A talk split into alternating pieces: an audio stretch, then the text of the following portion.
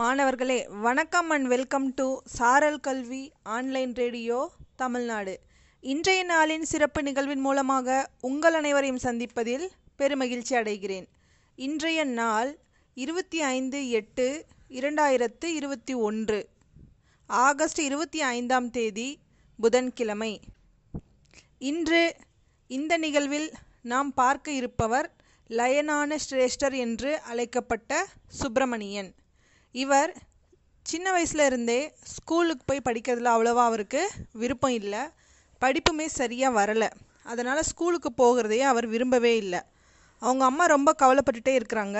ஸ்கூலுக்கு போகாமல் புறாக்களுக்கிடையே போட்டி, கோழிச்சண்டை, குத்துச்சண்டை, இந்த மாதிரி எல்லாம் அலைஞ்சி திரிஞ்சிட்டு விளையாடிகிட்டே இருக்கிறான் அந்த சிறுவன். ஒரு நாள் அவங்க வீட்டு பக்கத்தில் காஞ்சி கோயிலுக்கு ஒரு சாமியார் வராரு.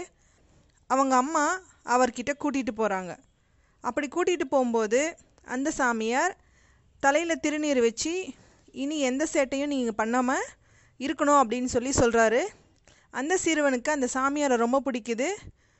பொழுதுபோக்காக அந்த சாமியாரை பார்க்க போகிறான். தினமும் இந்த சிறுவன் வரான்னு சொல்லிட்டு அவனுக்கு இசை பயிற்சி கொடுக்குறாரு. இந்த இசை பயிற்சி அவன் வாழ்க்கையை மாற்றக்கூடிய ஒரு நல்ல நிகழ்வாக அமையுது. அப்படி அவன் தொடர்ந்து இசை பயிற்சி செஞ்சிட்டே இருக்கும்போது ஒரு நாள் கோனேரி ராஜபுரம் வைத்தியநாத ஐயன் கச்சேரியை சென்னையில் பார்க்குற ஒரு வாய்ப்பு இவருக்கு கிடைக்குது.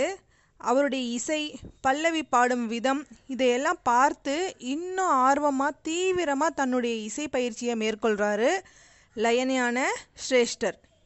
இவர் இந்த தீவிர பயிற்சியின் காரணமாக தியாகராஜ கிருத்திகைகள் 400க்கு மேலே பாடலை பாடுறாரு. பல்லவி பாடுவதில் இவரை மாதிரி ஒரு சூரர் யாருமே இல்லைன்னு எல்லாரும் போற்றக்கூடிய அளவு தன்னுடைய திறமையை வளர்த்து பெரிய இசை மேதையாக திகழ்கிறாரு. இது இசை மேதை மட்டும் இல்லாமல் அந்த காலத்தில் நிறைய கச்சேரி பாடும்போது 5000 6000 நிறைய இவருக்கு பணம் கிடைக்கிது. கிடைத்த பணத்தை தனக்குன்னு சேமித்து வைக்காமல் இல்லாதவங்களுக்கு நிறைய கொடுத்து உதவி செய்து தன்னுடைய கடைசி காலத்தில் கஷ்டப்பட்டதாகவும் சொல்கிறாங்க. அது மட்டும் இல்லாமல் இசை ரொம்ப தெய்வீகமானதுன்னு சொல்லி இசைத்தட்டுக்களை அவர் கடைசி வரைக்கும் பாடலை. ஏன்னா அந்த இசைத்தட்டு டீ கடைகள், முடி திருத்தகம், இந்த மாதிரி இடத்துலலாம் ஒளிபரப்புவாங்க. அப்படின்றதுனால இசை மீது கொண்ட அதிகமான பற்றினாலையும் இசை மிகவும் தெய்வீகமானது அப்படிங்கிறதுனாலையும் அவர் இசைத்தட்டு பாட மறுத்துறாரு.